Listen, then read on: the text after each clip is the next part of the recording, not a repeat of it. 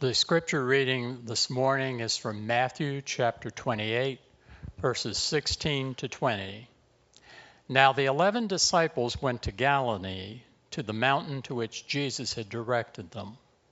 When they saw him, they worshipped him, but some doubted. And Jesus came and said to them, "All authority in heaven and on earth has been given to me. Go, therefore, and make disciples of all nations, baptizing them in the name of the Father and of the Son and of the Holy Spirit, and teaching them to obey everything that I have commanded you. And remember, I am with you always to the end of the age." This is the word of God for the people of God. Be to God. Thank you, Bill. Uh, I'd like to just repeat that verse nineteen so you hear that again. Go therefore and make disciples of all nations. This is Jesus talking to his disciples when he's going to leave them for one final time, going to be with his Father. He says, "Go therefore and make disciples of all nations, baptizing them in the name of the Father and of the Son and of the Holy Spirit." Let us pray. Dear Lord, we've heard these words so many times, but but we don't really fully understand their impact. So, Lord, we pray that you would help us. Help us to understand in these few moments. Preacher's going to say a few words and try to try to give some kind of understanding, but Lord, we're going to need your Spirit to speak to ours, because ultimately we need you to give us your wisdom. So in these few moments, Lord, open our hearts and our minds and our ears to what you have to say, not what the preacher has to say, but what you have to say to us. Speak to us, Lord. Your servants are listening. Amen. Well, as I told the children earlier, um, today is Trinity Sunday. It's it's one of those Sundays that kind of comes and goes, and maybe because beginning of summer, pools opening, people going to the beach, graduations, that we just kind of we don't. It comes and goes. We we just don't we don't grasp the importance of Trinity Sunday. It's not like Easter or Christmas. It's not like Pentecost. It's not like some of these other times in the Christian year that really have an impact. Trinity Sunday is ho-hum, you know. But but it's an important time for us to kind of pause for a moment and try to try to understand what this whole concept of Trinity is all about.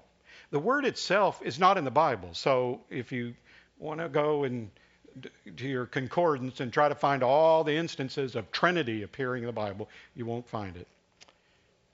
Uh, in fact, there are some denominations that uh, uh, really don't accept the concept of Trinity. Jehovah's Witnesses, uh, for instance, um, uh, they believe in Jehovah, of course, one God, uh, but this concept of Jesus and the Holy Spirit being one with Jehovah, it's it's kind of um, it's foreign to them. But for most Christians, we We believe in one God, one God. We're monotheistic, just like the Jewish faith and the Muslim faith. We share that concept of a single God. So why do we sing that hymn, "Holy, holy, holy, you know, merciful and mighty, God in three persons, blessed Trinity"? And why do we take children and baptize them in the name of the Father and the Son and the Holy Spirit? If we believe in one God, why why do we keep talking about Father, Son, and Holy Spirit? Well, the Bible doesn't use the word Trinity, but the Bible certainly talks about this concept of three in one. Let's take, for instance, the, the story of Jesus in the Garden of Gethsemane. Now, I happen to have had the privilege of being in that garden on the Mount of Olives, and I can see why Jesus struggled so much in the garden uh, when the soldiers were coming for him, because you could look across the Kidron Valley and see the see the city of Jerusalem I mean, and if you're a really good football player, you could probably throw a football across that Kidron Valley and hit hit the wall of the of Jerusalem.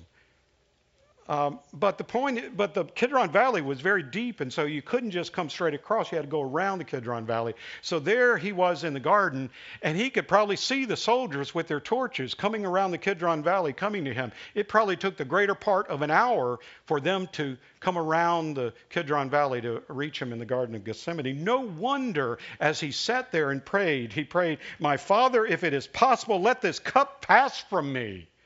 Yet not what I want, but what you want." He was struggling. But notice, he's praying to his Father. Jesus praying, "My Father."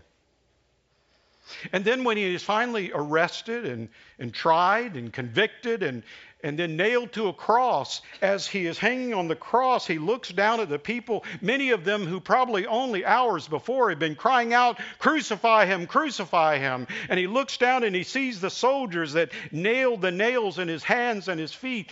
And he looks down and he says, "Father, forgive them, for they do not know what they are doing." Father, forgive them. Clearly, he's talking to somebody else that he's calling Father. And then after the resurrection, when he comes out of that tomb and he makes his way to the room where the disciples were holding up in fear behind closed doors, he comes to them and he shows Thomas his hands and his and his side and his feet, and he shows that he really is the Jesus who was crucified, that he has risen. What does he say to his disciples when he knows they are going to have to kind of make it on their own in just a few days? He says, "Receive the Holy Spirit." Receive the Holy Spirit as though, as though the Holy Spirit is separate somehow, different. So he speaks to the Father, he speaks to the Holy Spirit, and of course he himself is Jesus. The, see, the three seem to be separate beings. And yet, if we go back in time, just before he goes to um, raise Lazarus from the dead, he's standing in the temple teaching the people, and, and he makes this extraordinary statement. He says, "The Father and I are one." You can find it in John ten thirty. The Father and I are one. And, and John tells us that the, the people in the temple, they pick up stones and they're ready to kill him. And Jesus asks them, he, he says, why are you why are you trying to stone me? Is there something that I have done that you don't like? And, and the people, they reply, John tells us what they say. They said, "No, it has nothing to do with what you've done. It's what you've just said. You, pro, you say you are God." It's blasphemy. They were going to kill him because he had blasphemed. So clearly, in John's gospel, in the temple, Jesus is equating himself with the Father that he prays to in Gethsemane. And Luke tells us that he was full of the Holy Spirit following his baptism. It's Luke four one. He was, he was full of the Holy Spirit. Something called the Holy Spirit was, he was full of it. So, so you see, and there are many other instances where clearly there's a, there's this strange thing going on. On the one hand, they seem to be separate, on, and on the other hand, they seem to be one. Separate and yet one. Well, people over the centuries have tried to make some sense of this. And so they started coming up with various metaphors. And in a way, I sort of suggested a, a kind of metaphor with the children's message this morning, with the with the, the square that lives in flatland and the sphere that lives in spaceland, one that only knows two dimensions, the other that knows three dimensions. All that is to say is, wow, it's kind of hard for us to understand. It's like asking a fish to describe water, you know, it's how do you do that? Well, some of the metaphors used, one is the egg, of course. The egg is, has a shell, and then it has the yolk, and it has the white, sort of three in one. They all can make up the egg, but yet there are these three separate components. But many theologians would say, no, that doesn't work, because you see, the yolk is separate from the white, and they are separate from the shell, so it's not quite the Trinity. Good try, but no, it won't work. Well, how about Saint Patrick, when he was trying to uh, teach some Irish chieftains about the Trinity, he saw three-leaf clover, according to legend, and he picks up the clover and he says, this is what the Trinity is like, you know, each leaf represents a different component of the Trinity, Father, Son, and Spirit, and and and together they make one clover. And then again, theologians would say, well, that doesn't do either, because if you cut off one of the little leaves, you don't really have the whole clover, you've already, you know, cut it out, even though they're all composed of the same matter. So it's a little better than the than the egg analogy. But others say, no, we've got a better one. How about water? Water, H two O, two parts hydrogen, one part oxygen. Yes, in a solid state, when it's cold enough, it's ice. And when it gets a little warmer, it becomes liquid, you know, that we can drink. And then if it gets really hot, it becomes, it, you know, it uh, becomes vapor. All the same thing. And, and then, you know, uh, chemists and physicists would say, well, it's not quite the same thing, even though it is, it's all H two O. It's a little bit different. There, there, things happen, you see, and so you can't, and, and in fact, think about it, when it's in a vapor state, it's not in the solid state, and when it's in a solid state, it's not in the liquids, you know, I don't know. Others say, how about an apple? An apple will do. Apple, kind of like the egg, you know. You've got the you've got the peel, the peeling of the apple is one part, and then you have the meat or the flesh of the apple, and then you have the seeds in the apple, you know. And they're the Father, Son, and Holy Spirit, and together it makes up an apple. Years ago, I had a children's sermon where I wanted the children to, you know, come up with the number of seeds in the apple, and I cut it open, and there wasn't a single seed in that apple. It was so, oh my goodness, it was.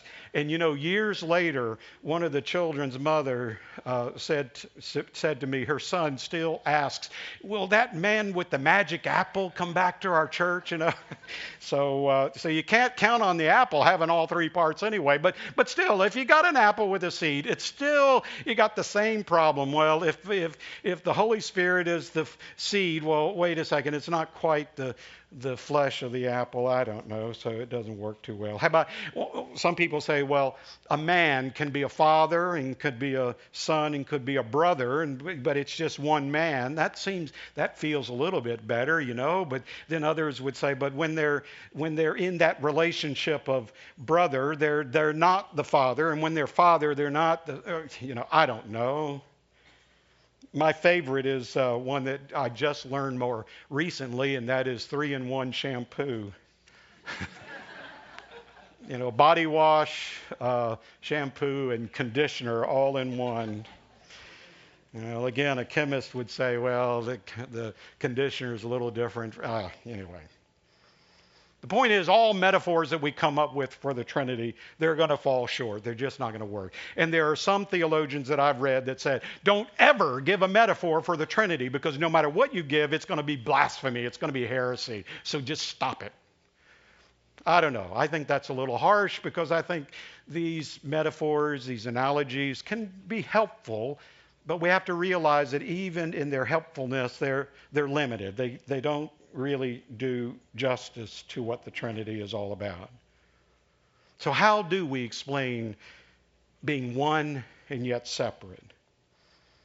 Over the centuries, the Trinity shield has been used to help explain that.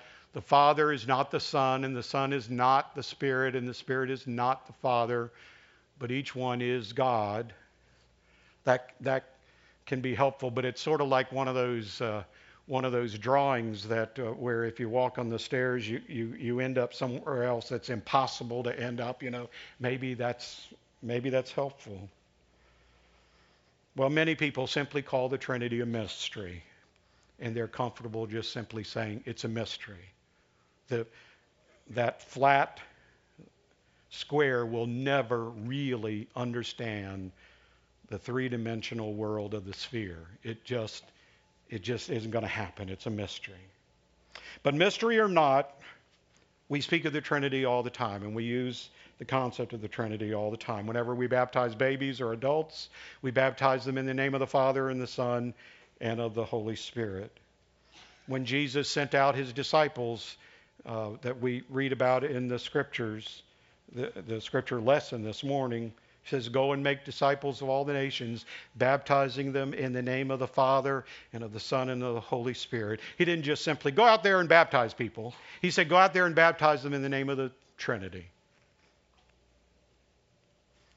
When a bride and groom come before the altar, if we're, if we're using the United Methodist uh, liturgy, after they make their vows and they exchange their rings, during the exchange of the rings, they speak these words, in token and pledge of our constant faith and abiding love, with this ring I thee wed, in the name of the Father and of the Son and of the Holy Spirit. Often when a pastor uh, sends off people in, with a benediction, the pastor will conclude the, the benediction with, in the name of the Father and the Son and the Holy Spirit. So, so we use the concept. And so maybe that suggests it's important for us to maybe think about it for a while.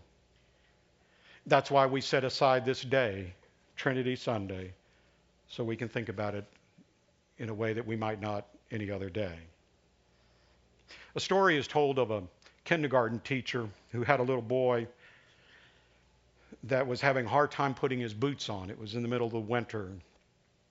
And he was struggling. Oh, he was struggling to get it. You, you would think that the boots were the wrong size because he just, could, he just couldn't get them on his feet. And so the teacher, she knelt down, and she struggled with that boy, and she pulled, and she yanked, and she pushed the foot, and she, oh, and finally she got the boots on the little boy. And little boy looked up in the eyes of the teacher and said, they're on the wrong feet. So she starts struggling and pushing and pulling, trying to get those boots off again. It was just as hard to get them off as it was to get them on. And finally got the boots off, and she switched them, and she put the right boot on the right foot and the left boot on the left foot, and struggled and sweated and just pulled and pushed, and finally got the boots on for the second time. And the little boy looked up at the teacher and said, they're not my boots. So she struggled and pushed and pulled and got the boots off. And when they were finally off his feet, he looked at the teacher and he said, they're my brother's, and my mommy wanted me to wear them to school today because she couldn't find mine. So for the third time, she pulled and yanked and pushed and got the boots on the boy's feet, and she was finally, she stood up in success, and, the, and she said, now, where are your mittens? And the boy said, they're in the toes of my boots. You know, sometimes we need a teacher to help us put our boots on. We need a teacher to understand this mystery of the Trinity. We need a teacher to be with us as we struggle. You know, life is full of boots that don't fit. Life is full of difficulties that we don't predict or plan for, and they come our way sometimes like a monsoon or, you know, a tsunami. And they overwhelm us, and we need someone, a teacher, who will be with us there and will sweat with us and will, will help us through those difficult times. You see, we need to remember that we're not alone in this world, and God comes to us in three very distinct ways. And if, there, if there's no other purpose for the Trinity, it's to help us to understand three ways that God comes to us that... that is significant and can make a difference in our lives. First of all, God comes to us as a creator. Call that God Father or Mother or Creator God. Call God whatever you want. But God, the Creator, is the one that brought everything into being, the one who created the sun and the moon and the planets and the stars and you and me. And then God created us in God's image. And so the creation goes on, and often through us, not only through us, but often through us. That's why we're so creative as human beings. That's why we, we, we have people like Phil that can sing his way out of anything. And then and why we have people that can create wonderful works of art, because you see, that's, that's the creative God that's within us. Paul said, if anyone is in Christ, he is a new creation. The old has passed away, the new has come. Being made new every day. God didn't just create the universe and walk away, but God continues to create every day, every moment, every second. God is creating. We're being made new just like the universe. Stars are being born, planets reshaped, solar systems jostled about. God the Father, you see, is alive and well. In every new piece of art, in every piece of music, every painting, every, every song that we sing, every new bridge that we build, every building that we construct, every new idea, God, the Creator, is there.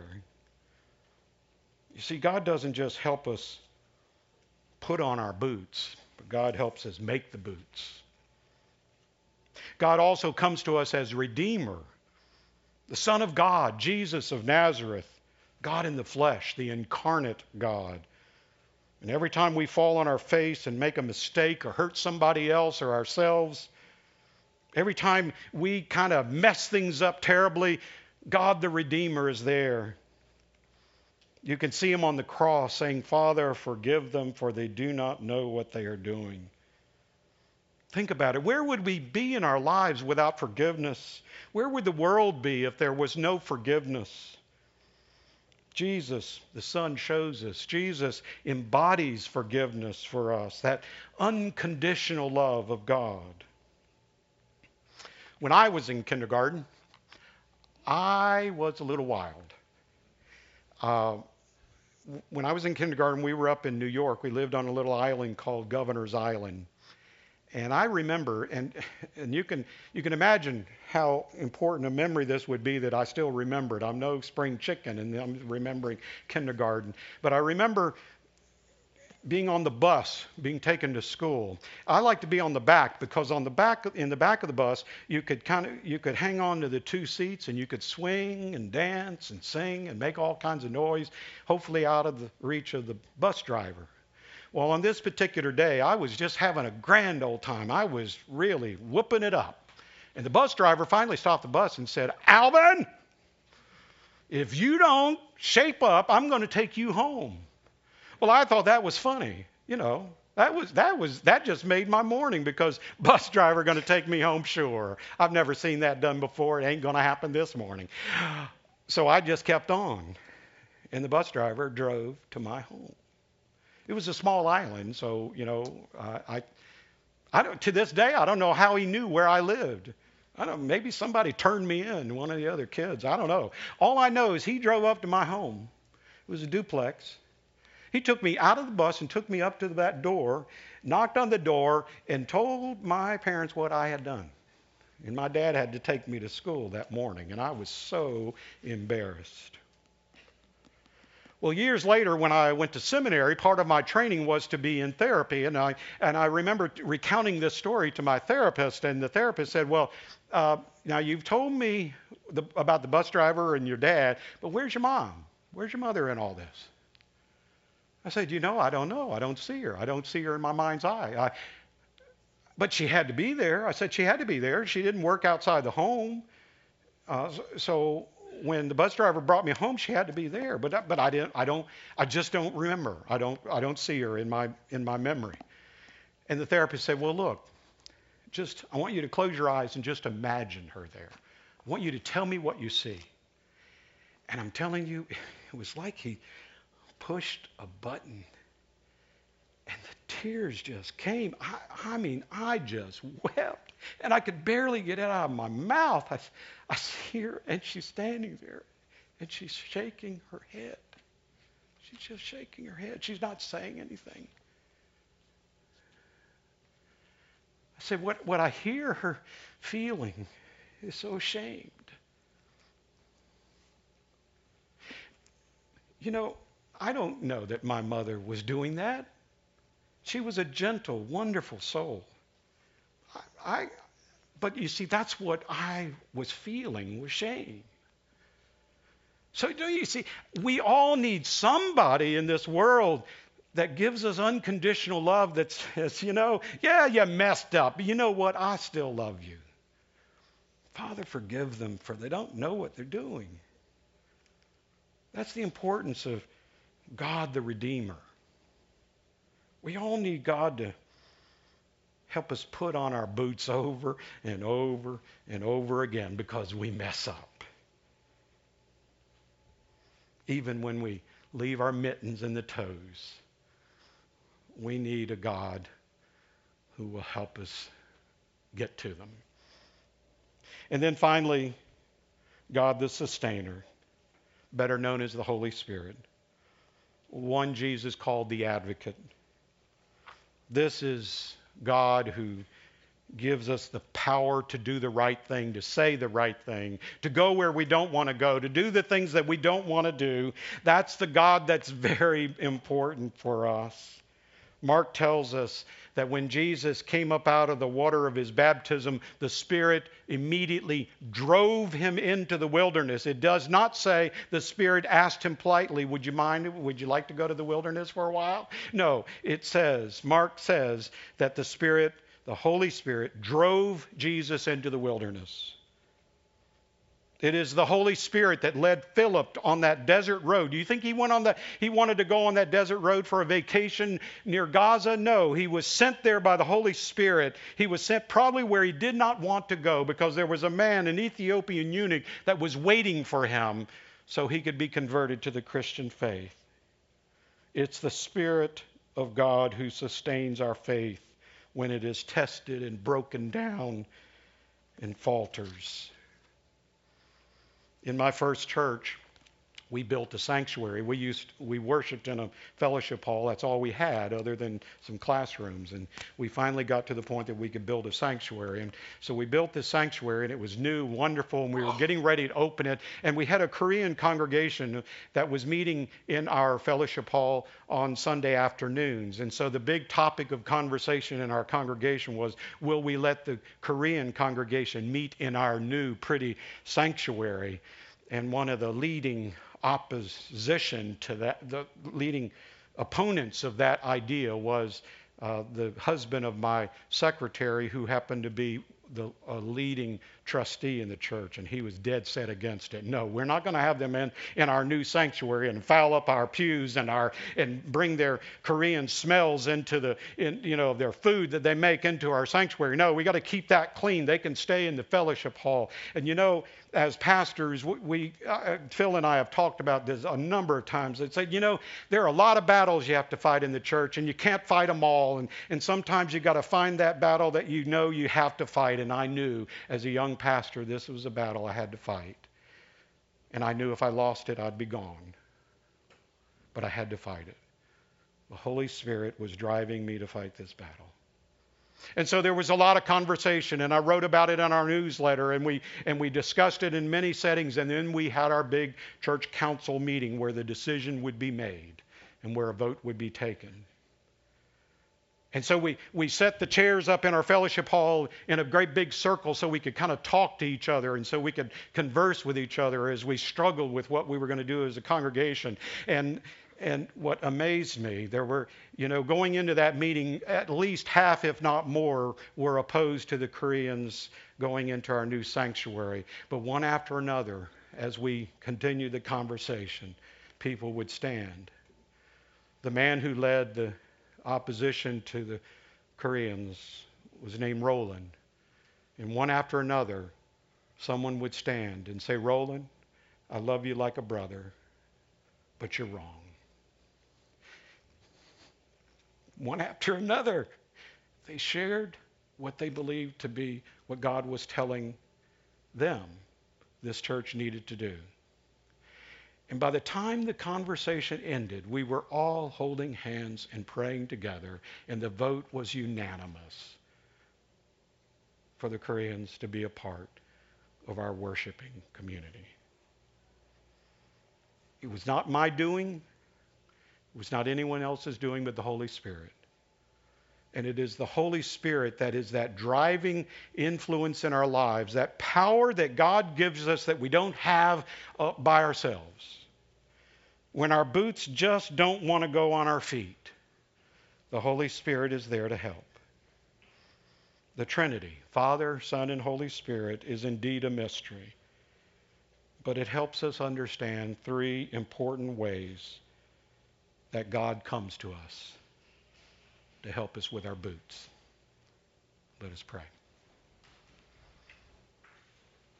Lord, thank you for your willingness to be part of our lives. Help us to always remember that we're not alone. Amen.